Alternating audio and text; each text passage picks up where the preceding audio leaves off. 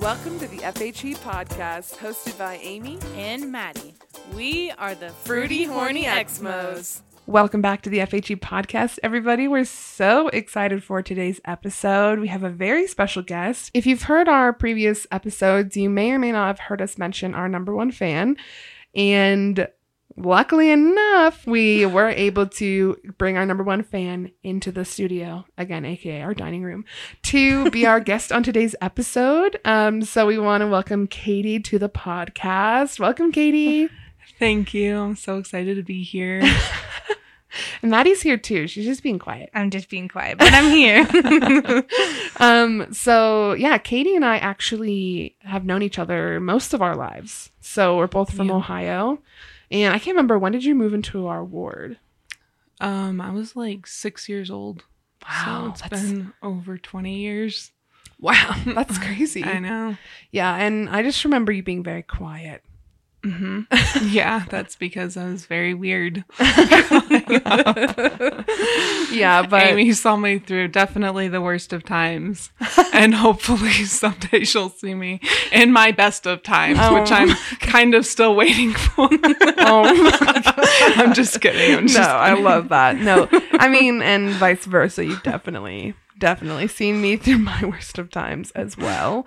But um, yeah, so Katie and I have been friends for over 20 years. That's really crazy to say. So, anyway, Katie, what we always ask people when they come on the pod is kind of what's their experience with the church. You know, everyone has a reason for being on this podcast in particular. And aside from you being one of my best friends, what um, what brings you here? My experience with the church, I feel like, is probably pretty typical of a lot of people that have been on the podcast already. And I grew up very devout Mormon. My parents are still very devout Mormon. and by that, I mean, like, we did all of the Mormon things. I couldn't play sports if they were over, not just Sunday, but Monday, and also youth activities. And just yeah, all the all the regular rules. I went to BYU Idaho, and then I went to BYU. I served a mission, but I think growing up, I always had a lot of questions about the gospel and church, and as a kid and a teenager and also young adult, I feel like I spent a lot of time questioning in my mind different things that people would say during talks as I loved church because I loved when people would say things that I felt like contradicted each other, weren't true, and then going through the mental process of trying to untangle them and figure those things out. Um, so I actually had, I feel like, a pretty positive view on church as far as a a place to do mental exercises about ethics um, and morals, and also the gospel. But my mission was a really horrible experience, and I feel like at that point it it caused me to question not not theology in the church but systems that were in place in the church i think at that point it was just going to be a matter of time before i left the church because not only did i see the systems in place but i started to acknowledge that a lot of the contradictions people weren't trying to resolve those. Yeah then i realized like my own personal beliefs weren't aligned in the church and i didn't know why i was staying in a place that i didn't believe in so. Wow. Yeah, this is why I love you, Katie, because you just really, I feel like, like I, have said, I've told you this before. I just think you're really well spoken about this topic in particular. Even if you don't think so, I think so. I think so too. yeah. And just like listening to you talk about it, I feel like it was just so like succinct and just really like a, a well thought statement. So yeah, I just am really excited you're here. Thank you. I'm so excited to be here. um, yeah, a, a fun fact. Obviously, Katie and I have known each other for like 20 years, but Katie and I actually were roommates our very first semester at BYU Idaho. Um, I was never there because I didn't like our other roommates. Um, but yeah, but Katie and I had that one semester, the one time we lived together. yes. Yeah. It was very nice. It was. And also, I just want to, before we really jump into the topic today, I really just want to, I want to bring up when you were like, I feel like my experience, like growing up, was pretty typical. I don't think that's true. I don't. Yeah, I was going to say I don't think your experience is typical. Just talk about like the dresses, um, like Yes. no media, no Yeah. access to things. that's like it was. typical. A little it was extreme. a little intense. Okay. yeah. Well, it's hard to separate my experience in the church as far as who I was as a person and how the the church intersected in that. So, um, things like queerness, things like being a woman in the church. Obviously, I feel like that was very typical of other people's experiences. Sure. Um, but my family culture was also heavily impacted by standards in the church. So, um, I was homeschooled until I was 14. We were not allowed to watch most TV, including things like certain Disney movies. Um, I was not allowed to watch any PG 13 movies at all at home. I'm actually, up until a couple years ago, um, I'm turning 30 this year. So I remember when you 13. Yeah, I remember when you like got super hooked on Criminal Minds in college. Criminal Minds. So yeah. Um I went from watching like we were basically the things we were allowed to watch was like Little House on the Prairie and checks Gilligan's. Island Mm-hmm. and um, the Waltons. I'm not even sure if anybody would know what the Waltons. I've heard of it. I don't know if. I've watched it. Yeah, me either. Um, and like, yeah, so we weren't allowed to have any video games, any social media. I was very limited in what kind of music I could listen to and how I dressed. Amy is referring to the fact that, um, because we were homeschooled and also only allowed to watch Little House on the Prairie, my sister and I obviously thought it was cool. And my grandma made us literal prairie dresses Yeah. with bonnets. And we did not want to wear them to church, but my mom and dad made us wear these dresses to church because my grandma had made them. Um, and she made us lots of dresses when I was, I think I was 15 or 16. Yeah. She made me a dress just with pandas and bamboo on it. And it was like in that unstretchable cotton Oh, fabric. no, yeah. Yeah. Mhm. And I was like, please don't make me wear this. My parents made me anyway. so my whole, yeah. Yeah. I just really wanted to throw that out there to Yeah. like give another perspective of just kind of like how sheltered you were as a kid. Um not, you know, not by your choice obviously, but you know, your family really took the church's guidance to heart and I feel like that kind of ties into people that may or may not have read the book that we're covering in our topic today and would have taken that to heart. So that's kind of why I wanted to to mention it a little more in detail. Yes. Take Um, the strength of youth, multiply by two, and that's probably the rules that, I was, that I grew up with. So Yeah, I that's had no friends almost, and I was unable to assimilate into regular society for a long time, pretty Yeah. much. Yeah, Katie and I just kind of sat in the back um, because I really didn't talk much until I was like 14. Yeah. Yeah, we just kind of sat in the back of Young Women's and we were just like, dee dee dee. yeah, not doing much. Um, and then I started talking. Um, And then you never stopped. No, just kidding. I mean, and here we are on the podcast. So, Exactly. exactly. No, it's true. I haven't stopped. Um, well, thanks for telling a little more detail about that. Maddie, what's the topic today? wow, I am so honored that I get to introduce the topic today. today we're should. yeah, today we are talking about none other than The Miracle of Forgiveness by our favorite guy, Spencer W. Kimball. Dun dun dun. So, I'm excited. Yeah, this is going to be a wild episode. I mean, what do you even say about this book? I know, I mean, I guess we'll find out. but It speaks for itself. It truly does.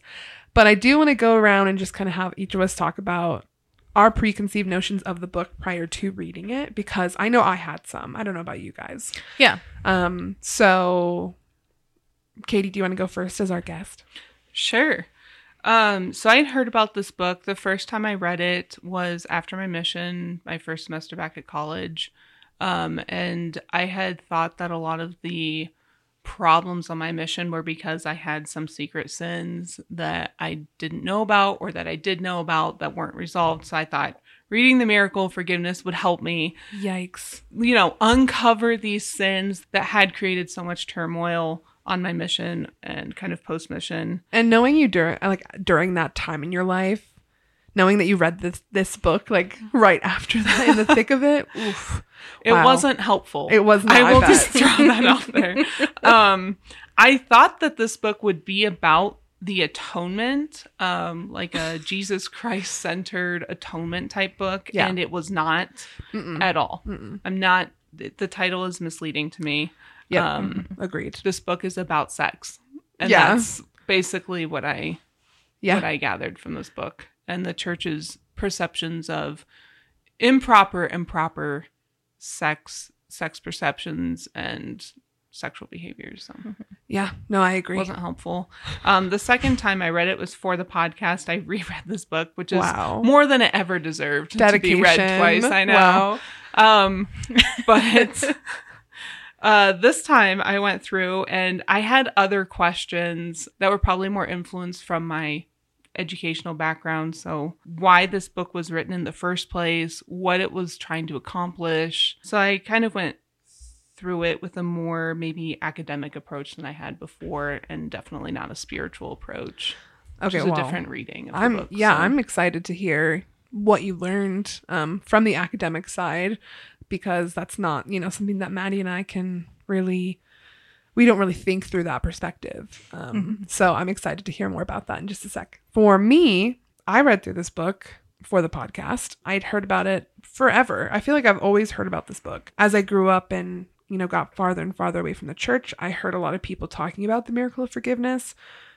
And I took it as like it's solely about gay people, which like is the bulk of it, truly. But there was a lot of other things in there too that I didn't realize that he would also be talking about. And also probably 50% of it is just quotes from the scriptures or from other church people. So that was also surprising. But yeah, I think mostly I was surprised that it wasn't just like about gay people page one to the end. Like I kind of thought just how people talked about it that that's what it was going to be about.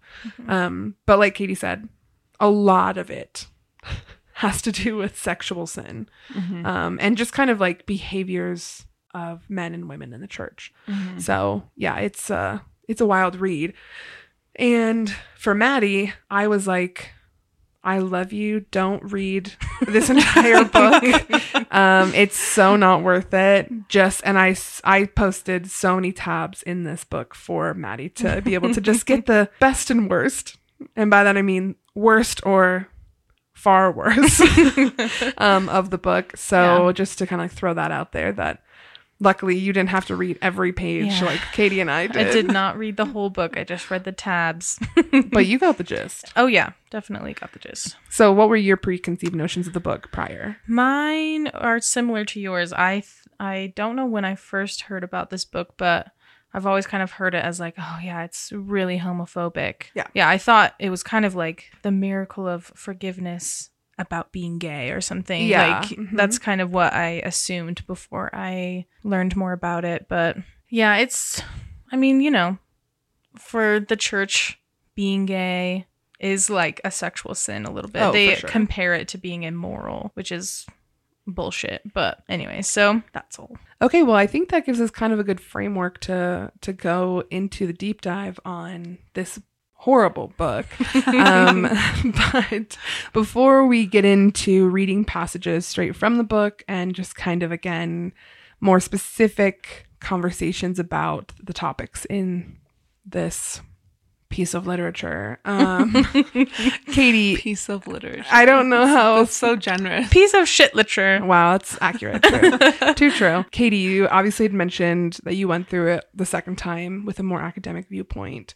So, what did you kind of learn um, using that viewpoint? I have a bachelor's and master's degree in English. My master's was focused on specifically rhetoric. So, one of the things that I feel like I learned quite a bit is how to construct good arguments. And a part of that is understanding logical fallacies. So, one of the things that really stood out to me at the second reading of this book is the logical fallacy appeal to nature is what it's called but okay. this idea that because you find something in nature it's better Okay. um so in this book he he talks a lot about how homosexuality is a sin against nature and that the reason you need to be heterosexual is to have children and basically like further the human race yeah. but that's that's a huge logical fallacy assuming that because you see some heteronormative if you want to call that activity in nature it therefore is the correct way to live Right. Mm. as humans. Um, but we know that you can find anything in nature. It's Yeah. in nature that animals eat their children, but I don't think that Yeah. you know we could Yeah. you know and there's there's lots of different ways that species live and interact and um, even procreate so that was like one huge thing about this book was just that his argument is based on on a fallacy that doesn't even hold up consistently through LDS theology. It only holds up in the argument for gay sex. Yeah. hmm But if you look at, you know, people who can't have children and and ways that they have children, whether that's through adoption or artificial insemination or whatever else, obviously the appeal to nature, they don't they don't apply it to that. In science, you would say it's natural selection when things Yeah. can't reproduce. So to me, the the argument really didn't hold up in the book. That was one of the things that I noticed, I guess, right away Yeah. when I read the book. No, I think that's really interesting because I think certain scientific aspects they cherry pick that they're like, well, it's a crime against nature that gay people have sex.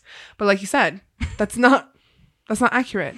Also, I've seen like videos of gay penguins and stuff Yeah. like that. So It's just but they just like ignore that Mhm. Yeah, you can find whatever you want in nature. Truly. Yeah. Yeah. So So, it yeah, I think it's just that's a really good already a very sound argument. hmm Okay, I guess another thing that I found kind of funny in in this book and lots of church books is church leaders will be like, "It's just my duty to talk about sex. I don't want to, like Jacob of old Oh in the Book of Mormon, yeah. but I must." so, I thought something interesting is Spencer W. Kimball in this book uses that argument for why he's writing this book. Like the people in the church and people outside of church are living in such sexual perversion that he must write this book like Jacob talked about sexual perversions in the Book of Mormon. yeah. But also in the preface, I think it's like really funny and I haven't actually seen this really before in other things I've read, but he says, I accept full responsibility for the contents of this book. Specifically, the church and its leaders are totally absolved from the responsibility for any error which may be found to contain. So I also found that really interesting, specifically that he's like, "This is these are my words and no one else, like not the churches." Yes. But Hmm. at the same time, Yeah. he's saying I'm like Jacob the prophet, and as a uh, as an apostle, I have a responsibility to write this book. So there's a lot of confusion for him, it seems, as to what authority he has to write this book. yeah, Is he Yeah. writing it as a man or as a prophet? Yeah. Um, and I think that just speaks to how confused most leaders of the church are. Yeah. and this line that they try to walk between I'm speaking for God as a prophet versus this is my own opinion and my Yeah, own experience. exactly. for sure. Just to kind of piggyback off that, specifically about the when church leaders are like, "I, it's my duty." I remember, like I said, I notated so many parts of this book, and there's one part that I notated that um, it's in chapter five, which is called the, the sin next to murder. I wonder what that is. Um, and it says, It is unfortunate that church leaders must discuss these sins of corruption, but they would be under condemnation if they failed to warn and forewarn and protect and fortify. And I literally wrote, You don't have to. You don't. I also wrote a very similar note. Why? Question mark. Yeah. Like, it's mm-hmm. just so funny that it's our duty to protect you. Like, we would be condemned if we didn't. What? Mm-hmm. And Yeah. like just sitting in the irony of like your last episode that talked about all of the, I guess a previous episode that talked about all of the sexual sins that leaders Yeah. of the church have committed. yeah. So the many. irony. Mm-hmm. I The know. hypocrisy. I mean, that's truly what it is. They'll condemn sexual sins that they themselves have committed. So it's like, okay, what are you doing? Mhm. Just because is- you're a prophet, you think you're like, you're good. Yeah, you're know? better than everyone And- else. He wasn't the prophet when he wrote this. oh right? yeah, I, I looked it No, up. This yeah. yeah. this was written in 1969, which nice. nice. Um and um but he was a he was in the quorum of the 12 at the time, but he did shortly after become the prophet. I think in a few years after that. Yeah. And so I feel like how he's like, oh, yeah, no, these are my words, not the church's. But then he's in such a position of power. Yeah, such a high position. So how could church. how could that not influence people Mm-hmm. and you know connect that back to the church. Yeah, I mean, how many people have you met in your lifetime that have referenced this book and they're like, this wonderful book, The Miracle of Forgiveness, written by our great prophet, Spencer W. Kimball? Like, I know so many, like in the ex Mormon groups that we're in, so many people post about them finding this book in their parents' house and like burning it. I'm like, how many of our parents grew Yeah. up reading this trash? Mhm. You know? So it's just like you did have a lot of influence at the time that this was written, and some people still reference it. Yeah. Didn't you just have like a during your internship? Oh yeah. Let me see. So I intern at a counseling center right now, and I was shadowing a marriage counseling session last week. The counseling center is it works with the church, so there's some like bishop, Assistance. yeah, in finding clients and like helping them with their quote porn addictions and stuff like that. Yeah, it's. If you Oh, could see no. Katie's face, I'll have to show you some of the like videos I have to watch sometimes. they're rough. Um, anyway, but he, so since it was a marriage counseling session and the therapist is, he's not a member, but he has been. So he will use scripture if that is like going to work for the client. So he was quoting the scripture that says, um, cleaving unto your wife and none else, which is actually in this book. The therapist was like, oh, yeah. And Spencer W. Kimball wrote a book about marriage. And the husband said, Oh, is it Miracle of Forgiveness? Because I've read that multiple times. And they're like, they're probably only in their like 40s. Yeah, this is So this is 2022, young. and he's Yeah. still reading He's- this book. Yeah, multiple times. Wow. Yeah. So yeah, it's not like a thing of the past. Yeah. I mean, and I feel like people who leave the church, they've just completely written it off as like bullshit. But there are people still in the church who read it and like take it to heart. yeah, like accept the the rhetoric Yeah. that is in this Even though it's trash. so dated and homophobic and hypocritical. But it's interesting that what people take from this book also isn't about forgiveness. It's I about know. how to I know live it's not. sexually, morally clean lives. Yes, I know. Yeah, I don't know. I mean, I, it almost feel it just it's just a red herring to Mhm. have the miracle of forgiveness as the title because Mhm. that's not what this book is Mhm. about. It's not. It's saying these are all the sins that you could do, and the only person who could absolve you of those sins is God. Mm-hmm. That's pretty much what it is. And like, but we can be forgiven Yeah. for like anything except for Except for blasphemy against the Holy Ghost. That's the Yeah. only sin that he said you can't be forgiven for. yeah, That's the one, not murder. not murder. yeah. Mm-hmm. So I yeah, just the whole the whole concept of the miracle of forgiveness is laughable. Truly. Yeah, and he has some weird quotes in this book too about limitations even with being forgiven of sexual sins. He Yeah. Extremely firm parameters around what what you would have to do to be forgiven Yeah. a sexual sins. And if you don't do those things, then you won't be forgiven. So it's a very conditional approach Which is to forgiveness. Accurate out. of just how I mean love in the church is conditional. Mhm. Um, and even how they say that God loves us, it's still conditional. Mhm. So of course their forgiveness is also conditional. Mhm. The miracle of conditional forgiveness. Honest, Yes. truly, the condition of forgiveness. yeah, really. That's what it should be Yeah. titled. A new edition, 2022. The condition of forgiveness. Yeah. um. Okay. Perfect. What else did you like in your research? What else did you find? I think also just the way that I read the text itself. So, doing a close reading of the text, um, interesting word choices that he used, a lot of inconsistencies in his ideas. There's contradictions sometimes on the same page about what Hmm, he thinks about are. different topics. So, this book feels, and you know, I couldn't find if he had a ghostwriter for this book or not, or if you know this is his own writing. But I this would not book be surprised. Feels very inconsistent, Mm-hmm. um, just in a lot of of ways, in many Yeah. arguments and many assertions that he makes.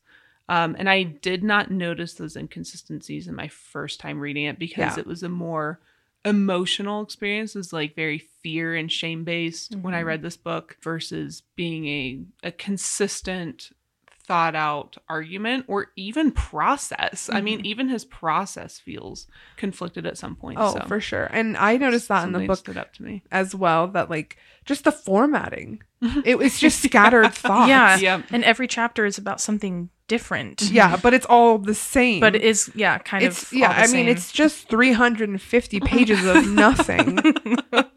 I mean, Yeah. honestly, it's just there's so much fluff. There's so many uh, like chapters where I literally like again since I notated the book for Maddie, I was like, don't read this chapter. It's so boring. Like there's nothing new. yeah. And that's like something that, you know, we've talked about before. The church does not talk about new things. Mm-hmm. It talks about the same bullshit over and over and over again. just in different formats. yeah, just regurgitated Mhm. again and again. And um, it's it's the same with this book, Mm-hmm. honestly. But there are some truly horrible things that he says, but I would definitely agree that inconsistent. hmm Yeah, and it's interesting that I feel like this goes with other topics you've discussed on your podcast and just teachings and rhetoric in the church generally is that the the purpose of the arguments they make in the church is not to be logical.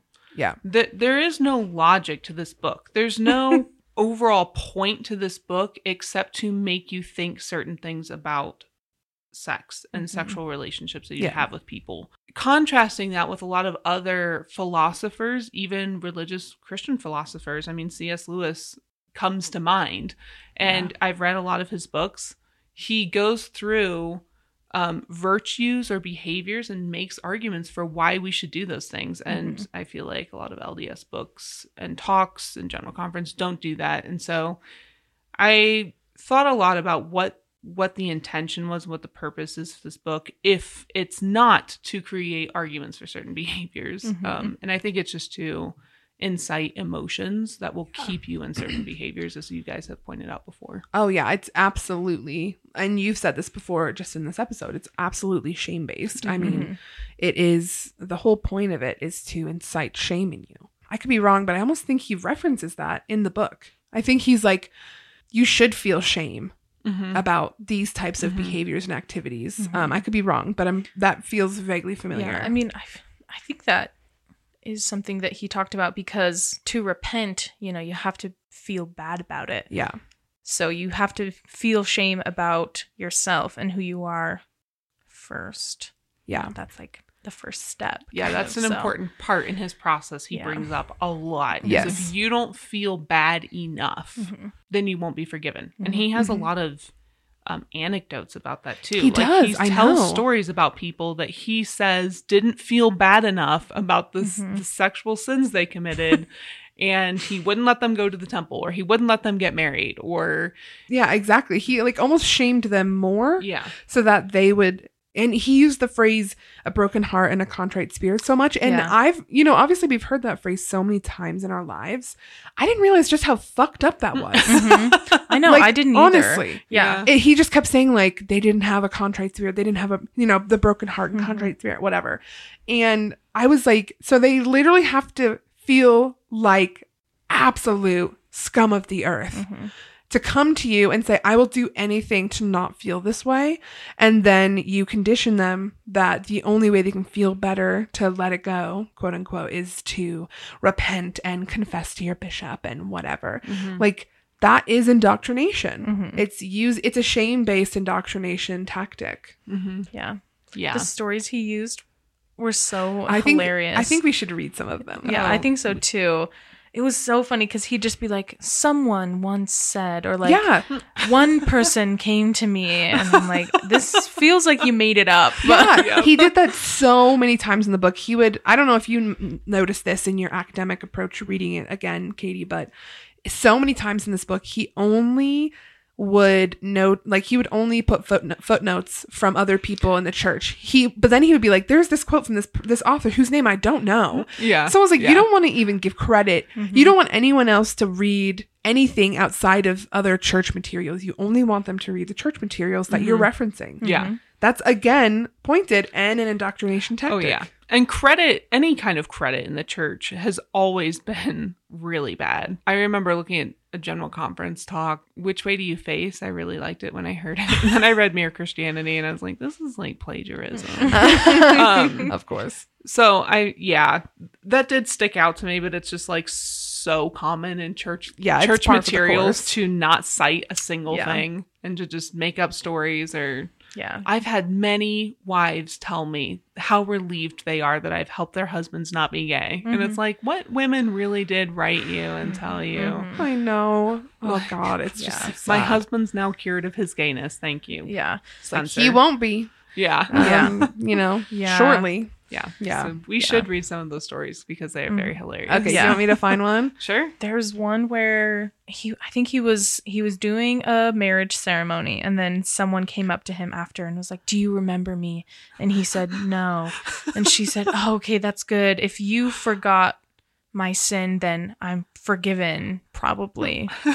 Um Probably. yeah, she, you know, that was the way that her brain was working, but I was like, "Oh my gosh." Or like he said, I worked and pleaded with them and quoted scripture with them to save their marriage, and then now they're fine. Like they they stayed married, even if anyway, it's just you're just making up stories to fit whatever you're trying to mm-hmm. say, you know? Yeah. I think a, an irony too that I found just doing a very brief Google search on Spencer W. Kimball is he was like the marriage guy. He handled all the divorces, the adultery.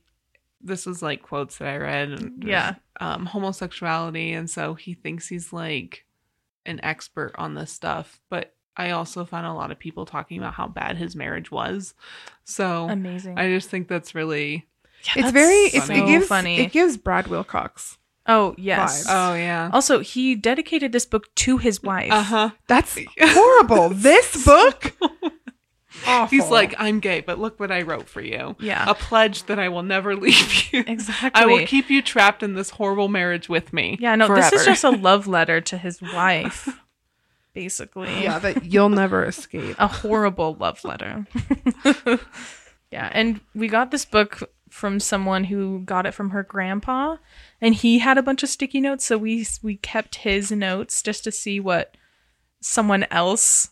Yeah, when I bought it from this woman, because I've been trying to find it, I didn't want to pay money to the church via DI um, for this book. And so I found it on Facebook Marketplace.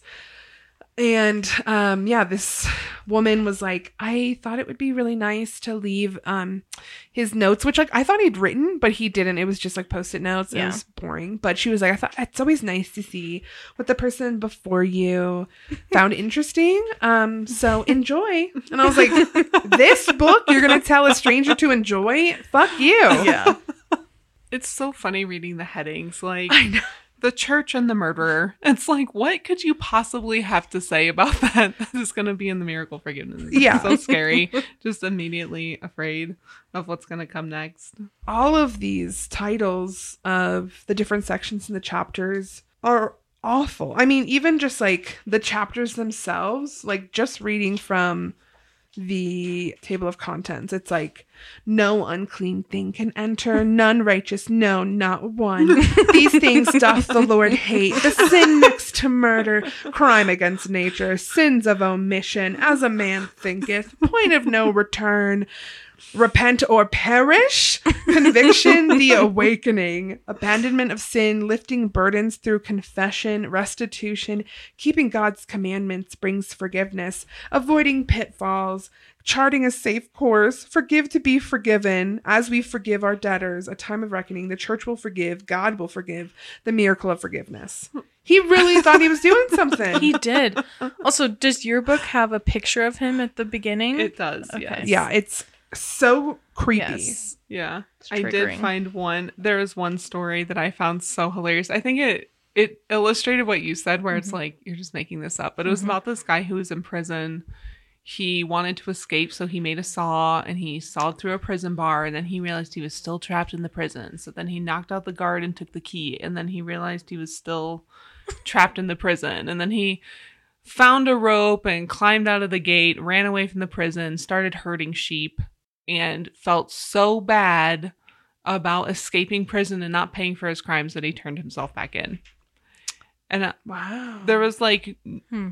Obviously, it's not a real story, but he told it as if It's- it was yeah. a real story. Yeah. It's just Yeah. so funny. I was like, what is, Yeah, what are you doing? am I Yeah. supposed to believe that? I guess so. I did find one of the stories, uh, Okay. not one of the ones that we've already me- referenced, but So this is in chapter whatever, conviction, the awakening. um, so he says, I had a young couple come to me with a problem. In the interview, I said to them, Yes, it's wrong for two members to marry out of the temple, but the thing which you did, which prohibited you from going into the temple, was infinitely worse. And the fact that they still expected and insisted on early entrance into the temple was an indication that they had not yet come to a realization of the seriousness of their sin. Basically, the value of their temple marriage could be jeopardized by unrepentant sex sin.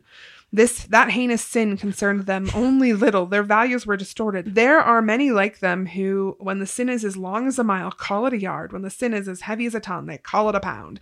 When the sin is voluminous as a hundred gallon drum, they call it a pint. like the soft pedaling process is a damaging one, for it keeps people from repentance. And until there's real repentance, there can never be forgiveness. And then the couple asks, "You mean?" That we cannot be married in the temple? And then Spencer responds, I replied with a question Do you honestly think you should be permitted in the temple after such a despicable transgression? Do you not realize what you have done? If I were to give you the total responsibility with freedom to go, would you go? If you committed murder and then merely felt a little sorry, would you feel that you should be permitted immediately all privileges of freedom you formerly possessed, merely because you intended never to repeat the act? Do you think you should pay no price, no penalty, no adjustment? Analyze it. Do you think you yourselves would be better off if you went free? Yes. Went free? Yeah. I think that's a great example of what we talked about earlier, where he's like, you have to feel a specific amount of bad about what you've done to repent.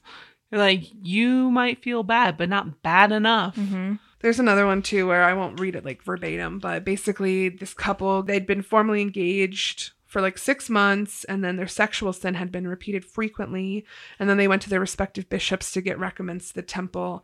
And the girl's bishop, knowing that she had always been active, did not question her as to cleanliness, and she soon got a recommend. Um, but the bishop of the other ward questioned the young man carefully and learned of the six months of transgression. And then they frankly admitted their sin to Spencer Kimball. Um, and they're like, that isn't so very wrong, is it, when we're formally engaged and expected to marry soon? They were ready to go into the holy temple for their marriage without a thought that they were defiling the Lord's house. How lacking was their training? How insincere was their approach? They were very disturbed when their marriage had to be postponed to allow time for repentance. They had rationalized the sin nearly out of existence. Anyway, it's just absurd because they're not going to have sex in the temple. like the way he talks about it, like defiling the Lord's house. Like, okay, if they were going with the intent to like have sex on the altar, sure, but they're not. Like, they're in a committed relationship. Yeah. I just don't I just don't understand why it's such a big deal. Yeah, I know me either. Especially, I think it is kind of funny that that's such a big deal in the temple, too, because you watch the movie of Adam and Eve. I guess it's Yeah. a slideshow now, but there's never an explicit marriage. True. Like, That is a good point, yeah. God's like, I made this woman for you. That's it. Like, yeah, and he's like, perfect, thanks. yeah, pretty sure like that's the only thing that happens. So you're just watching like two essentially naked people on the screen live their life in this garden, but like you can't go into the temple After having premarital sex. or like you know sometimes it feels like even if you've thought about having it i mean this book is like yeah, really it's like control your thoughts. yeah and he talks Mhm. quite a bit about that too like Yeah, he does. does. your thoughts are bad then you've basically done the sin already Yeah, I mean, so- so you might as well just do it. If you think about it, you might as well just go have sex. It's the Yeah. same Mhm. penalty either Yeah, way. Yeah. um, which is a great segue into this story that I found. and a fun fact: the grandpa actually of whoever owned this book, he He marked he this marked part? this part. So, um, so it's still I'm still only in the conviction, the awakening chapter. All of the stories I've said thus far have been in one chapter. He says a brother who had committed heinous transgressions was trying to tell me he had repented. I was far from convinced convinced and I asked him some questions. Long before I ceased asking the questions, his head dropped and he admitted that he had hardly begun his repentance. He had not thought it so all inclusive. These were the questions. Do you wish to be forgiven? Could you accept excommunication for the sin if deemed necessary? Why do you feel you should not be excommunicated? If you were, would you become bitter at the church and its officers? Would you cease your activities in the church? Would you work your way back to baptism and restoration of former blessings, even through years? What have you done to prove your repentance? How much did you pray before the sin? How much during? How much since your admission of it? How much did you study the scriptures before your trouble? How much since? Are you attending meetings, paying tithing? Have you told your wife or parents? Have you confessed your total sins? Are you humble now? Is it the result of being, quote, forced to be humble, which is hilarious that he said that. Have you wrestled with your problems as did Enos? Has your soul hungered for your soul's sake? Did you cry unto him a day long prayer and into the night and raise your voice high that it reached the heavens as did Enos? How much have you fasted? How much suffering have you endured? Is your guilt swept away? I think anyone, even if they had done nothing, Yeah. if someone sat them sat there berating you, asking these horrible questions, what if it was just like I stole a candy bar and they were asking like they were asking all these questions? Yeah, you'd be like. I guess I didn't repent all the way. Like that's so It's funny that his last question is Is your guilt swept away? But mm-hmm. I swear, based on all the other experiences he talked about, if you said, Yes, my guilt is swept away, he'd be like, Then you haven't repented enough. I know. Because you You don't need- feel Yep, bad You need more shame. You need more fear. You need more self loathing. you do. yeah. Your It's guilt not will enough. never be swept away. no. And also, I just It's a trick question. yeah. It is. Amy, you said this like I don't understand what the big deal is. Like having premarital sex and then or you know whatever it is, sexual sin. And then the possibility of being excommunicated, like Yeah. that's on the table after doing that. And I have a personal experience to share and I think I might have said this one on the podcast already. This was kind of towards the end of my membership in the church, but I um I did commit a sexual sin. Oh no. And then I went to talk to the bishop about it. And when I did, he, he wasn't sure at the time if I would have to go to a bishop's council to talk to this panel of old men about having sex with someone once. one time. Oh. So he was like, I'll have to talk to the stake president about it and see. But I was like, what what are you doing with the other person? like I mm-hmm. he got married in the temple Shortly a couple after. months later. Whoa. Yeah. Um, It was wild. That's yeah. a lot to unpack. Listen, it's a whole thing, but w- Yeah. I won't get into it. I've mentioned it a couple times just because it is one of those that was like one of those moments for me in the church where I was like, this is bullshit. But anyway, I didn't end up having to talk to a bishop's council. But just like, what is the big deal? And everyone is so obsessed with like, no sex until you get married and then just start popping out kids immediately. Yeah. So, you know, if we're popping out kids before marriage, what's the big deal? You know? Yeah. and it's just like normal. Yeah, if the whole point is to multiply and replenish the earth, why are you condemning people for having sex before marriage? Exactly. Because they'd be bastards. illegitimate children. Not in our house.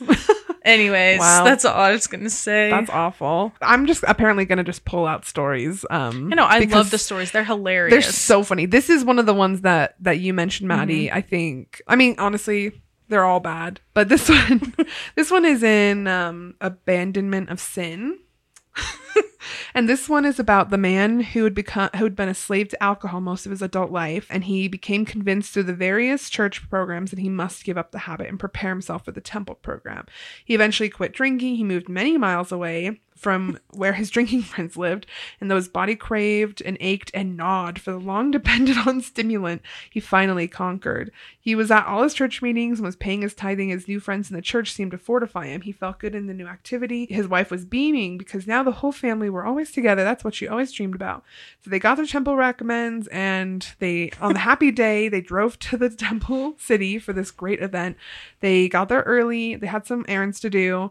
And as it happened, the husband ran into some old friends. They urged him to go with them to the tavern. No, he would not, he said. He had other important things to do. Well, he could just take a soft drink, they urged. With the best of intentions, he finally relented. But by the time he was to meet his wife at the temple, he was so incapacitated that the family went home in disgrace and sorrow and disappointment. But not only did that apparently happen, then months passed, a new reformation had taken place. He was ready again for the temple. Unfortunately, the previous experience was repeated. Um, but he knew he was strong enough now to resist. But again, the temple opportunity had to wait. And sadly enough, he passed away before another reformation could come. what? Like, so he, what? Like, he moved mile, like so many miles Yeah, away. he moved away from his friends that would drink with him. Yep. But then he ran into new friends bef- on his way to the temple. If anything, I think this really speaks volumes as to how much the church, quote unquote, programs for addiction and recovery don't work. I hate them. Oh, same. So much. My parents used to teach them. oh my god. Yikes. Little did they know, one day I'd be a prime candidate for that. um, I mean, just based on the church's standards, Yeah, You know, exactly. but Which um, it, it, it's not. It's it's just not. normal. yeah, I hate addiction, quote I- unquote. yeah, no, same. I agree. I'm just going to put out that if you have not read this book, that might seem like a really crazy story, but this book is just one story Yeah. after another like that. Mhm. It really wouldn't even stand out if It you were wouldn't. reading this book straight through. It's true. Yeah, It's there's true. so many. Yeah, there's just too much, honestly. Um, did, was there a section specifically you wanted to bring up? Since this is the FHE podcast, I thought that the um, crime against nature chapter was probably pretty applicable. Perfect. Um, yes. Excited. But there is just this one sentence that I just thought was so surprising, I guess. But part of this chapter, The Crime Against Nature, is talking about the church program for assistance in it's basically like conversion Therapy. therapy, yeah. And so one of the quotes that he says is from people who have been through this program is I'm glad I was arrested. I have tried and tried to correct my error, but I knew I'd have to have help and had not the courage to ask for it. Yep. So it took being arrested for Yeah. him to They were like, get I couldn't possibly stop until I was arrested. Yes. And then it, I realized how serious the help I needed. Yes, and then he says our method is one we think would be approved by the Savior. So I would have to disagree with that. um, yeah, yeah. So it's pretty. ooh, yeah, it's bad. I don't even know what to call that. Yeah. It's hard to find the words. It's true. There is a famous quote, and I use the term famous lightly, um, in this book. Um, and this is again in the crimes against nature. So he says, What is more, it too often leads. So he, first off, he's talking about masturbation. Just Spencer and masturbation. I I'm know. like, you just need to do it. Yep. So, just a little background before I read the quote. It says most youth come into contact early with masturbation. Um, many quote unquote would be authorities declare that it's natural and acceptable. So, again, would be authorities? Like the actual scientific Yes, authorities yes. on biology and anatomy? Cool. Yes. There's And- very weird language throughout this book. This whole book, Yeah, I, know. I know. The way he phrased things was Uh-huh. so weird. It weird. just has some weird word choices, Mhm. Yeah. like you mentioned. So, um, but he also says, like, you know, the church has a different higher norm, and that um, prophets anciently and today condemn masturbation, and it says it induces feelings of guilt and shame. Interesting. I, does it, or do you guys? uh huh. Number one. Yeah. Um, but then the famous quote says, uh, "What is more." It too, being masturbation, often leads to grievous sin, even to that sin against nature, homosexuality. For done in private, uh, it evolves often into mutual masturbation, practiced with another person of the same sex, and thence into total homosexuality. like, what? Yeah, I, you happen to masturbate in the same room as like your friend? That just means you're gay. You're gay, man. exactly. But it's it's just and like also just how masturbation leads into homosexuality. Like that's the cause. So he's warning, like, don't masturbate, you'll be gay. You know. pretty much. But only if you're already gay. Mhm. I think that more than anything else in this book, this paragraph, if you're reading this as like Spencer W. Kimball's commentary on his own sexuality, this yep, that's this that's a good paragraph point. more than any, I feel like tells on his own self. Oh, Yeah. um, and it's also funny because in my little Reddit dive about Spencer W. Kimball, Elder Packer came up as having said the same thing, and Were they gay together? well, there is a, I say, some online speculation. Yeah. That's all that any of this is. There's Yeah. obviously, but yes, speculation that I could see it. they had. They're both obsessed. Yeah, yeah. I could see it. Oh my god. Yeah, because I think Mhm. in the White Cat episodes, I think Ben was like, no, Packard Packard was the masturbation guy. And I was like, He the masturbation whole- guy? I think it's called the like the little factories talk. Yeah, I read Mhm. that um not It's- too long ago. It's bad. Yeah. It's so stupid. yeah, and the church has just like erased that from their website. Like you can't find it People anymore. still have it. Oh, I know. yeah, not on, part, yeah, not on the church website, but yeah, it's definitely still out there. Yeah. And because I think it's like called a letter to a friend. Oh, is yeah, that- what the that's the- title of the talk is. And Okay. in Oh, that, Oh, which friend? Yeah. What, which Hmm, friend Spencer? is the letter to? true. That's no, I that's love a good internet point. gossip. It's like my favorite thing. I It's discovered amazing. as somebody who just got into social media, conspiracy theories. And oh, internet there's so many gossip. good ones, especially. Mormon ones. I know know. it's so good. Maddie, do you want to read this story? Sure. Um, Okay, so this is from Lifting Burdens Through Confession. That's the chapter thank God. title. So he's he's saying that when you confess, you'll your burdens will be lighter. And so he tells this little story of one young transgressor who after being excommunicated uh, wrote this letter and I'm I feel like he was probably gay. Can we just assume that that's why he was excommunicated? yeah, I mean, I don't see like. I'm not sure. It doesn't say what I'm just gonna assume his sin was, honestly. but yeah, we'll just assume he was gay or something. And I'm not sure, like, if he wrote this letter to Spencer himself. You know, I'm not sure where he got Yeah, this letter. We'll see. Yeah. so I'm not going to read the whole letter, but just like a few excerpts. So he was on his mission when he confessed. So he was reading in the Book of Mormon and he was trying to justify himself not going to his mission president to confess. But then he was reading about Alma and Corianton. So then he was like, ah, fuck, I gotta do it. So then he went. That's exactly what he thought. Fuck. no, he said, You know what you must do, so do it. That's what he said. So he went to confess to his mission president and he knew he would be excommunicated, but he still felt extremely sweet peace in his soul. And he thanks God because he gave him the courage to do it. But he was he came home early from his mission. He was humiliated and fearful, but his family was really nice about it. And then he talks about going into the mountains and spending 5 Yeah. hours by himself thinking and praying and he read the part he read the book of Enos, which we mentioned earlier. Enos like did the same thing. He was like in the in the wilderness just praying for hours upon hours.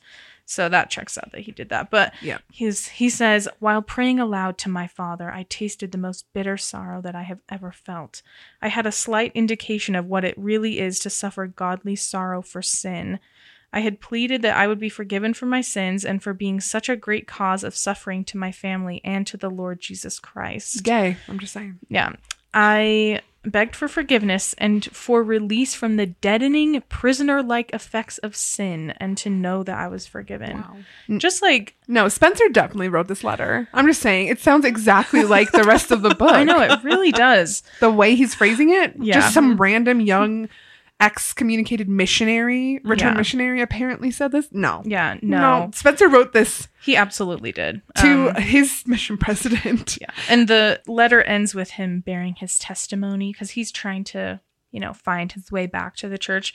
And the part that kills me is like he bears his testimony and he says sincerely and then he signs his name, but it doesn't say it. And then it's like, P.S. I observe the word of wisdom and I have been giving my tithing to my mother. She pays it to the bishop in my father's name. I felt that the money was the Lord's and I could not steal it. I have also been in clean in mind and act since my excommunication. So this was Spencer trying to show like he was guilty, he abandoned the sin, he confessed the proper way, and then he was well on the way to complete forgiveness and to the peace of soul which it brings. So just like forcing people to or like promising people that they'll feel better after they go to their bishop, but every time I've done that, it made me feel worse. Yeah, same. So I only did it once and it was awful. yeah, it's horrible. Yeah. but- There's one section where Spencer W. Kimball is talking about how past cultures and societies punished homosexual people um, by murdering them. And he Awesome. says, the law is less severe now, and so regrettably is the community's attitude toward these grave sins. Another evidence of the deterioration of society. Yeah. I, yeah, I remember that part. Yeah, and I just Yeah. feel like, you know, with Elder Holland's musket fire talk and mm. there there's more than you would think that comes from this book attitudes that come Yeah. from this book and perceptions um, that is still very strong in the church today Agreed. Yeah. um, there's a lot of violent language in this book and there's still a lot of violent language toward queer people today in the church there's so much sexism in this book obviously know, sexism God. is alive and well in the church Yeah. Oh yeah. Yeah, and speaking of violent language, um Amy wrote this note, victim blaming much, and I think the first chapter, this life is the time. Yeah. Um but it says those who yield to evil are usually those who have placed themselves in a vulnerable position.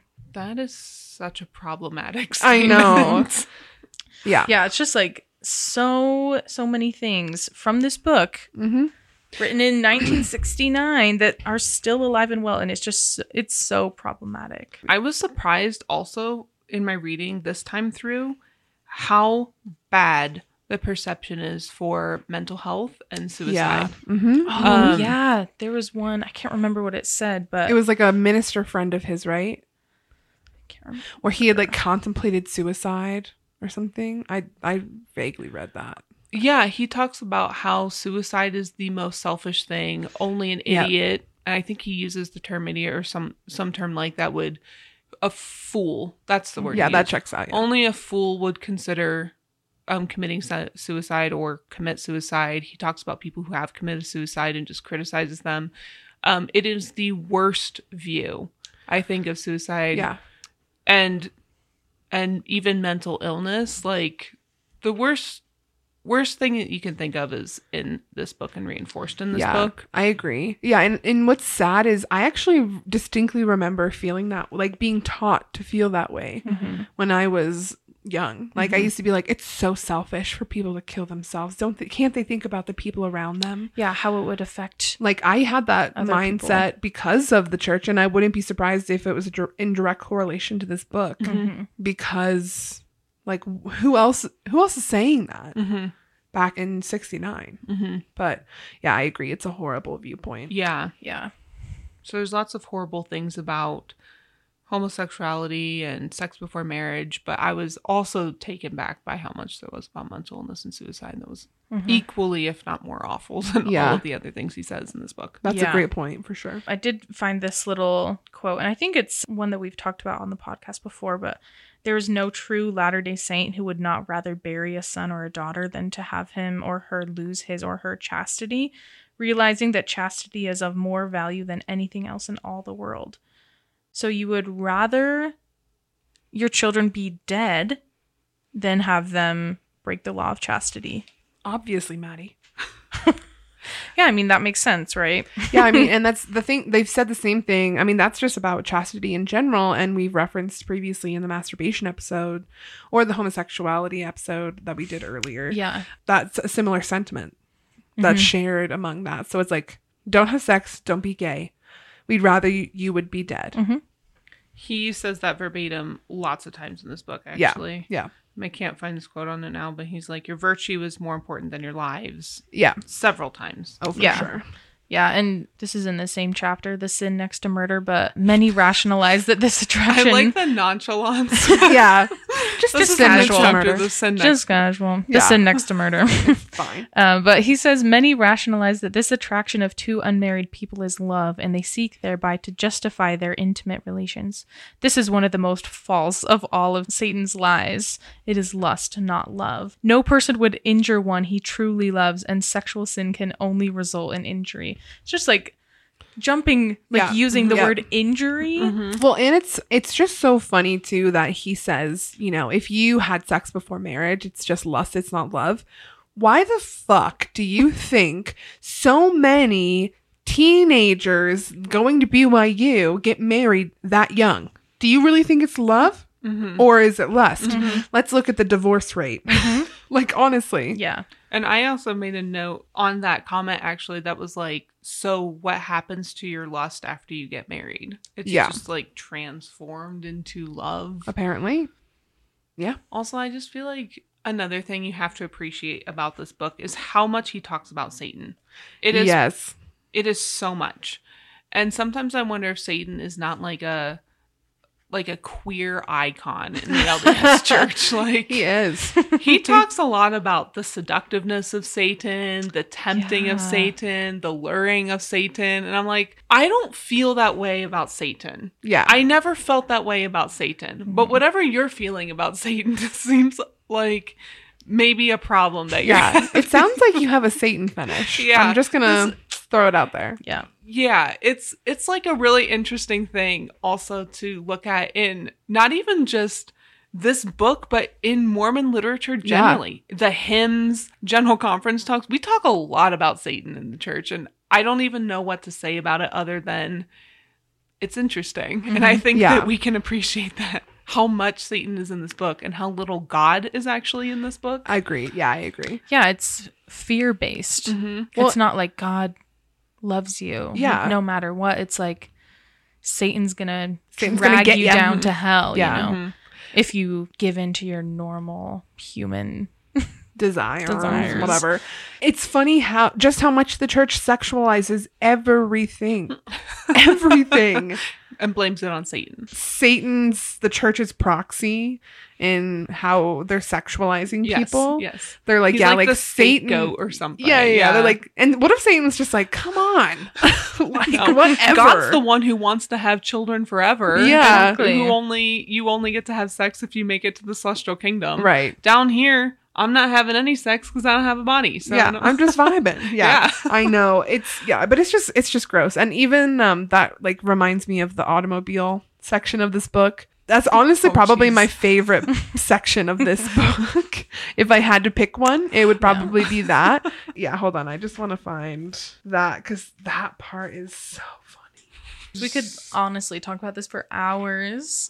well, yeah, you can flip open to any page in this book, and there will be a wildly problematic statement. Yeah. Just, I also think it's funny that throughout this whole book, they're like, the natural man is evil, the human body is evil. But like a huge part of Mormon theology, like the plan of salvation, is that we had to get a body to become more like God. By getting a body, we become less like Satan and mm-hmm. more like God. But also, our body makes us somehow more like Satan and Yeah. less like God. The contradiction is impossible to untangle if you're trying to believe both of those things at the same time. Mm-hmm. Oh, for sure. And it, it just makes me think about, again, the fact that the whole story of the plan of salvation is that um, Jesus came with his plan and Satan came with his plan, and God picks Jesus's plan because that means that we get agency. But Satan's plan was just to have us come to earth, do exactly what we were told to do, and then die. Mhm. The church Guess is like, what? we believe in religious freedom, except for if you join our church. We tell you when you have to wake up, what you have to do every day, how What- you have to live the yeah, Sabbath how day, you- what you can talk, what underwear know. you wear? Yeah, Yeah. what you eat, Who you're with? what words you can say, Yeah. how you can do your hair, how many piercings you can have, Yeah. yeah. what your body looks like, how you use your body, what you do for the rest of your life, which if you're a woman is get married early and have tons of kids and never pursue. It's like, Yeah. Yeah, okay, what religious freedom are you talking about exactly? Oh, for sure. that just reminds me of the section in this book about how mothers should plan to stay home. mm-hmm. So it's tremendously important to the child's upbringing if mom's home, basically. Um, and, you know, of late years, mothers have left their homes to work in such numbers that the church authorities are much concerned and make a call to mothers come back home, mothers, come back home. we and The then- drama. I know. Yeah. And they're like, we know like some of you have to work, you know, or like your kids are old enough that you can go work. But for moms to leave their children when there's not an absolute necessity is a hazardous thing. Then he like tells that story where the mother's just like at home. And apparently the entire time she's at home she's just ironing upstairs. That's all she's Oh, doing is ironing for hours. Yep. and each of her kids come home and they're like mother? And she's like what dear? And they're like nothing. And then the next kid comes in repeats repeats repeats. How many kids do you fucking have? Apparently a bunch. And they're like you know it's just good that they know that their mom's there for them. But none of them even went up there. Yeah. like what a horrible boring story. Yeah. what the fuck's the point? Also like clearly just a made up story that because there's like i mean you know you don't want to put n- names in and stuff and stuff like that but it's just like oh yeah a woman like a mother was Yeah. home ironing, and Yep. it's like that's no citations Yep, or anything no, like that. Of course not. Okay, yeah. So I did want to mention this part because it's just perfect in the most horrible way. so this is in the avoiding pitfalls chapter and the section is titled automobile I blessing and curse. I can't take the chapter. I know, avoiding pitfalls. It's like, okay. This section, like I said, automobile blessing and curse. And he says early dating usually demands a car and seems to imply exclusive mutual possessiveness in date and dance. What an erroneous and stultifying concept. The Um, fucking vocabulary. Yeah, and then he's like, in previous years, people walked with their dates. Later, they rode horseback or rode in carriages, but now they seem to need the automobile. He says, like, some girls are like the one who asked the boy who requested a date, Do you have a car? The answer was negative. She responded, Come around again when you have one. like, what? I've never once done that. Like, when I used to date men. Yeah. If the, I was like, Do you have a car? And they're like, No. I'm like, mm, Bye. Talk to me when you do loser. Like slam the door in their face. Like what? It's just so wild. Just this part in particular is so insane the automobile may be a blessing or a curse like water which can save a dying man or drown him like fire which can warm freezing bodies or burn them to death like atomic power which can drive vessels or despoil cities. The car can transport its occupants to home school or temple. It can also take them to remote places, to moral dangers where consciences are silenced, r- righteous inhibitions deadened, and guardian angels anesthetized. In short order, the car can transport a couple, youthful or otherwise, great distances from safe harbors. It can impart dangerous privacy and stimulate temptation. How much of that is one sentence? Honestly, that's a good point. I think all of it because he uses a lot of semicolons. I think Yikes. He's not a good writer. he's not. And then he, He also. does say that in the preface, to be fair. yeah. Oh, really? At least he Yeah. admits it. It's true. But then, but then, to jump forward in the section, it says lane ends, canyon defiles, desert wastes, and quiet streets at late hours. These are places where people discuss little of art, music, or gospel doctrines, but where they think often of baser things, talk in lower veins. And when Oh talk my wears God. thin, there are things to do, the doing of which brings dust and ashes where roses should be blooming. In interviewing repenting young folks as well as some older ones, I am frequently told that the couple met their defeat in the dark at late hours in secluded areas. Troubles like photographs are developed in the dark. The car was most often the confessed seat of the difficulty. It became their brothel. Oh, yeah. At first, they intended no evil, but the privacy made easy the passionate intimacies, which crept upon them stealthily as a snake slithers through the grass. the brothel. The brothel That kills me. It's Yeah. so like no one's saying that. No. Although to be fair, A car is a great place. I used to exclusively do horrible things in a car, but it's because you can't be in the comfort of your own home Mhm. and do normal things that your body wants to do. But, you know, those would be authorities would tell you otherwise than, you know, to what the church is saying. I feel like that's such a church thing to do too, is to be afraid of any kind of new technology. Mm-hmm. Yeah, Oh, yeah. for sure. And there's like this section, there's a paragraph in here, and I literally titled it the James Bond section because I was like, what is happening? but he was talking about how nothing is secret to God. And he's like, we have all of these new modern devices. Oh, yeah. That will Oh, yeah. record everything that you're saying and then apparently broadcast it. I'm not really sure what he thinks people are going to do with all this recorded information. He says the lie detector is almost commonplace. I know. I was like, what? Like, what? You're just going to set up a lie detector at your dinner table? Yeah. Yeah. Like, dreams are analyzed. Wiretapping has come prominently into use.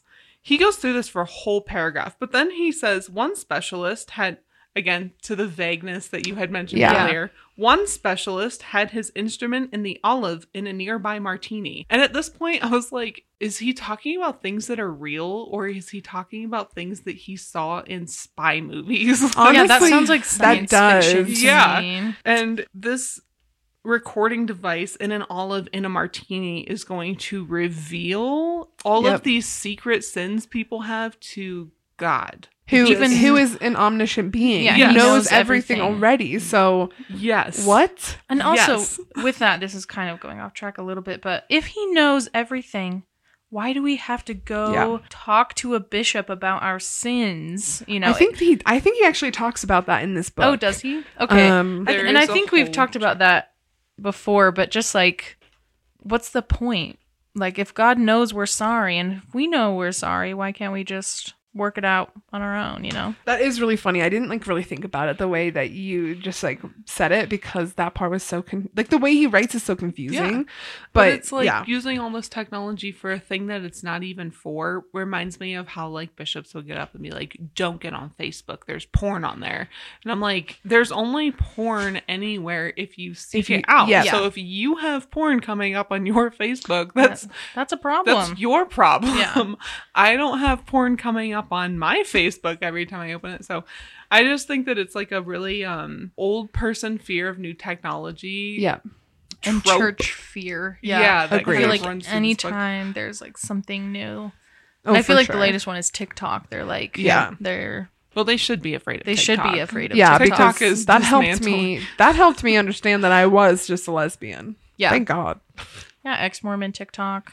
Oh, Yeah. ex Mormon TikTok. It's like dismantling all of the things that the church tries to keep.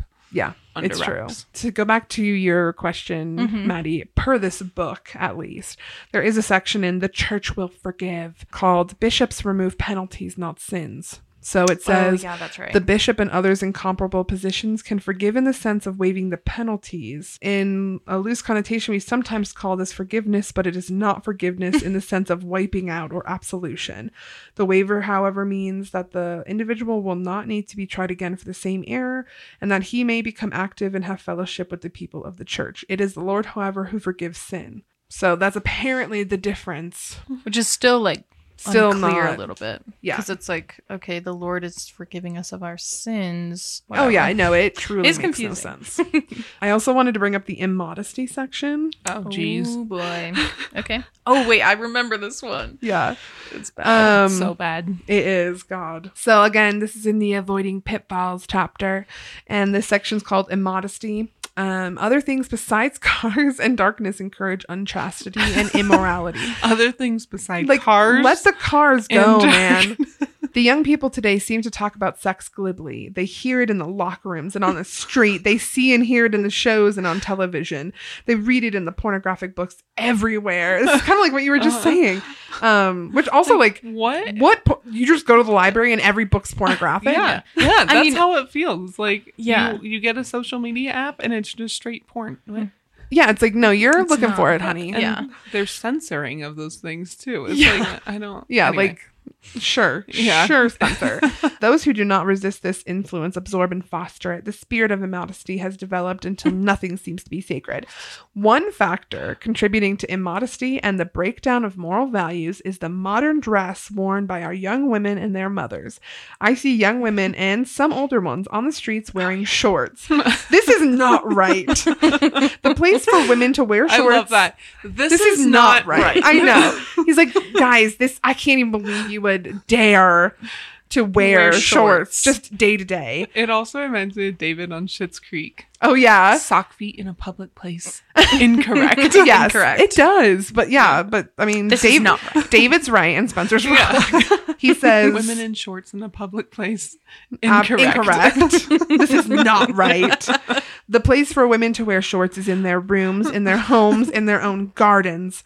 I see some of our LDS wives, mothers, and daughters wearing dresses extreme and suggestive in style.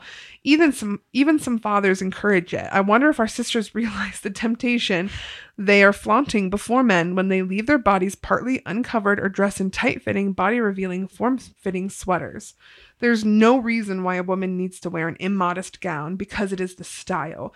They can be in style yet not be extreme. A woman is most beautiful when her body is properly clothed and her sweet face adorned with her lovely hair. This is giving FLDS. I'm just mm-hmm. saying. yeah, like keep sweet. Yeah, it vibes. is. Yeah. She needs no more attractions. Then she's at her best, and men will love her for it.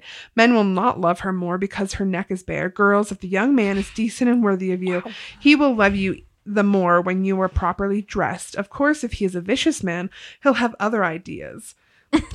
Um, Disgusting. and then and then um it says it would almost seem that some phases of immodesty in dress in both men and women border on exhibitionism, the perverted behavior in which people satisfy their lustful desires in displaying their bodies to others. There's just so much. I just like I love talking about it, but it's also like I just don't even know what to say most of the time because Yeah. it's so ridiculous.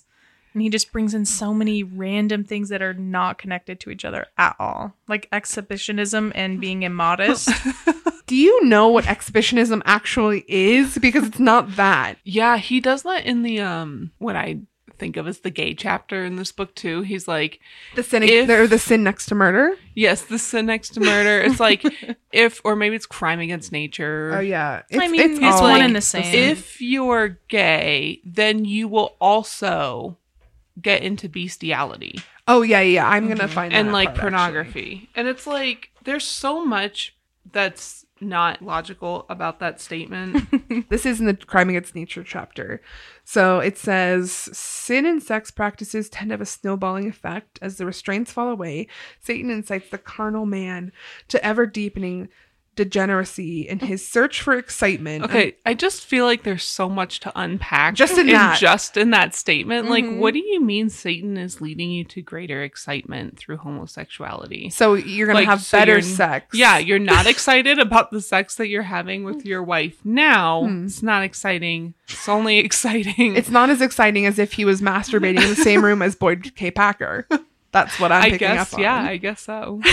Yikes. So yeah, Get It's, that an odd, image sen- out of it's my an mind. odd sentence, yeah. It is 100%. In his ever deepening degeneracy and his search of excitement until it, in many instances, he is lost to any former considerations of decency. It is that through the ages, perhaps as an extension of homosexual practices, men and women have sunk even to seeking sexual satisfactions with animals. and then that's the end of that That's section. all yeah. he says. Yeah. Yes. Yeah, like, and then he just goes into unnatural and wrong, but then he's like, all such deviations from normal, proper heterosexual relationships are not merely unnatural, but wrong in the sight of God. Like adultery, incest, and bestiality, they carried the death penalty hmm. under under a Mosaic law. And that's that's when he gets into saying, regrettably, the law isn't as strict as it used to be. yeah, it's terrifying, actually. Oh my god. It's all Something bad. so weird. He uses the word normal to describe heterosexual relationships all throughout this book. hmm But I started reading some other things that he wrote as well. Like he wrote this other I think it was like a speech or devotional. It's like really long called Marriage and Divorce, I think. And he also uses the word normal marriage in that as well, even though he's not even talking about homosexuality. Hmm. So he has like this really weird, Hyperfixation. yeah, on what is normal and what is not normal Yeah. throughout this book and, That's that's kind of like and other um, things he wrote. One time, weird. Maddie had a friend say like, "Oh, is it a regular bar or a gay bar?" And it's Yes. like, "What do you mean? No, it's, a like, bar?" it's- yeah. Yes. You know? But And it, yeah, it was a quote unquote regular bar. but just because Maddie's gay, yes. Anyway. Is Anyway. it a normal or is it not normal? Exactly. yeah. Yeah. And I actually was just finding a page where he uses that word um, perfect. in the chapter Conviction, the Awakening. I Um, can't. God, So he's talking about this one guy who was brought to him by his worried father to consider the sex perversions to which the youth was addicted. But the young man did not think that what he was doing was wrong. He said he had read in books published by deviates that it was a normal activity. the scriptures meant little to him. He felt that they did not specify as forbidden the particular thing he was doing, accurate. which it doesn't say what he was doing. Mhm. Uh, he thought his father was old fashioned and was not up on the newer trends. Oh, trend. I know. Yeah. He had talked to other deviates who had convinced him that he belonged to a third sex, a normal situation. So, yeah, just like using the Yeah. word normal and Mhm. unnatural and Mhm. wrong for being gay or whatever it is, the sexual perversions. just like, God. And it, it's so funny. He's like, generally, we can easily believe the things we wish to believe. Interesting. Yeah. Yeah. At, you know, as someone who's a leader in a church who just confirmation bias, like Mhm. you're Yeah. just finding things and only using church sources Yep. to confirm your belief.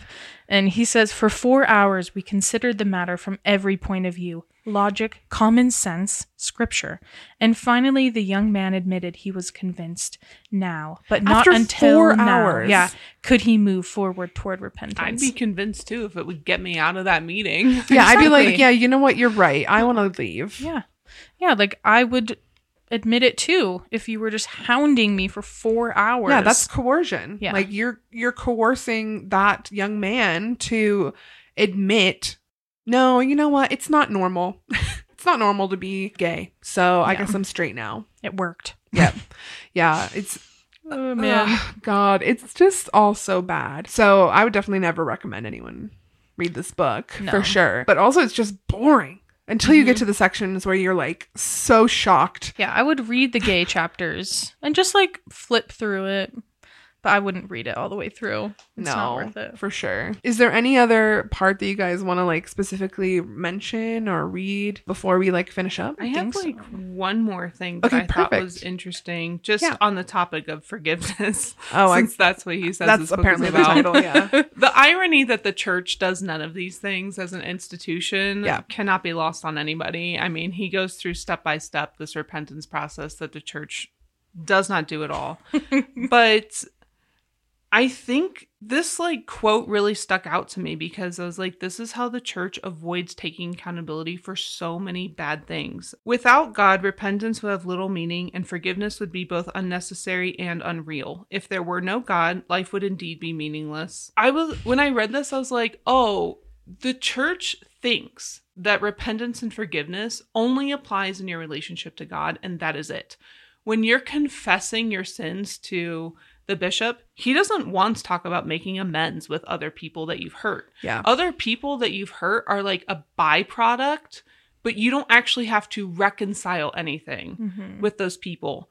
And the the idea that you can only forgive somebody if God exists is so hurtful. Yeah. Because obviously we need to forgive each other as human beings that exist in this world together. And I was like, this is why the church gets away with blaming victims. It's why people in church are like, you need to love your abusers because there is no repentance and forgiveness between people. It's only repentance and forgiveness between God, Mhm. who is, you know, you can see in this book, he is creating an idea of God and manipulating this idea of God. You can look at a different text, even from the church, and you will get a different God. Mm-hmm. Whoever Boyd K. Packer thinks is God, whoever Dallin H. Oaks thinks is God, or Yeah. Russell M. Nelson thinks is God. His whole premise of repentance and forgiveness has nothing to do with people making relationships better between themselves. It's only making your relationship better with an imaginary construct Yeah. of a character, pretty much. And so I think that really influences the church's mentality on consent, on racism, on sexism, and all those other things. Where Yeah. they do things that are very hurtful, they feel no obligation to repair anything between humans themselves. Yeah, and Yeah. and just to jump off that too, which is obviously a great point. It also says in this book that it's not up to yourself to forgive yourself, Mm-hmm.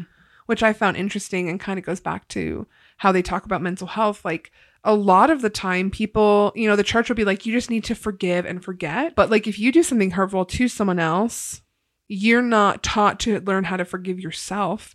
Like there's so many things that I've done because I didn't know how hurtful they would be to the other person that, you know, it took me years and years to forgive myself for, but only God could forgive me, not me. Mm-hmm. It wasn't up to me to Mhm. forgive myself for the hurt that I caused. And it's just kind of the same thing. Like Mhm. it's it's all up to this fictional man in the sky Mhm. who can forgive.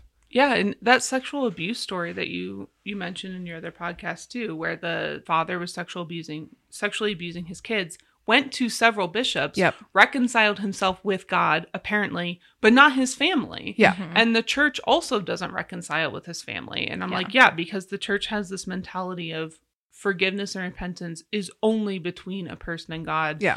And I think it gives leaders of the church a power trip too to think that they can have the final say as to whether or not you have done enough repentance or that God forgives you. Yeah. I just think that, I just thought that was like a really interesting again premise on which this book was and a lot of the the mentality in the church is built upon. Yeah, mm-hmm. no, I completely agree. I think Yeah. that's a really great thing to bring up, um, considering the book is called The Miracle of Forgiveness. Mm-hmm. I um, never found the miracle, and I never found the forgiveness. Yeah, they're me- me lost either. in this book. So. It, it is. It's like it's if Yeah. you know what it is, let us know. Yeah. it's truly buried. yes, I mean, it's somewhere deep. it's deep. still conditional. It's like you have to do so much work and feel so shitty, and then it's like, okay, yeah, you're good Yeah, I know. as long as you don't do it again. But then if you do, it's just yeah, it it mm-hmm. can it just, yeah, yeah. I mean, that's it's just so harmful. that's all that don't you can really say, right? Just what you like.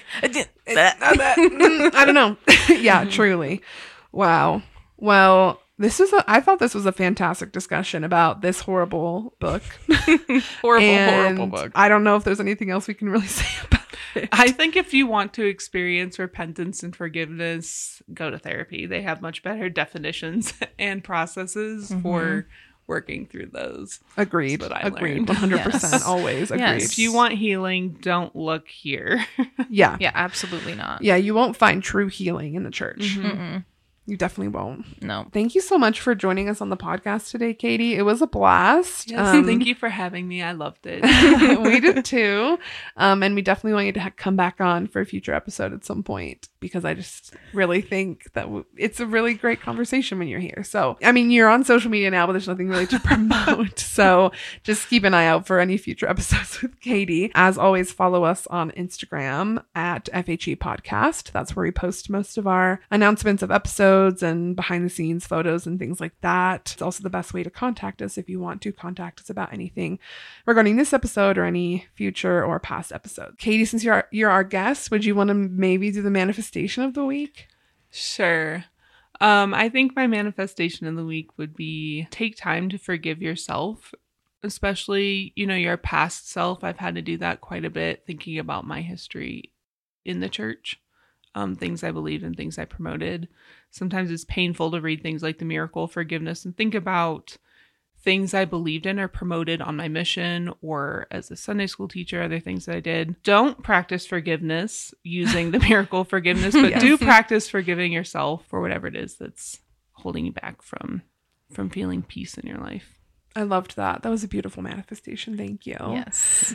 Perfect. Okay, well, I think that's it. Anything Yeah. else, Maddie? No, I mean, I was gonna say the forgive yourself part if you didn't, and then just you know go to therapy. That's always Yeah, my manifestation. Truly always go to therapy. Good God. Yes. so perfect. Okay, well, thanks so much for joining us for this episode of the FHE podcast. We'll see you in the next episode. Bye. Bye.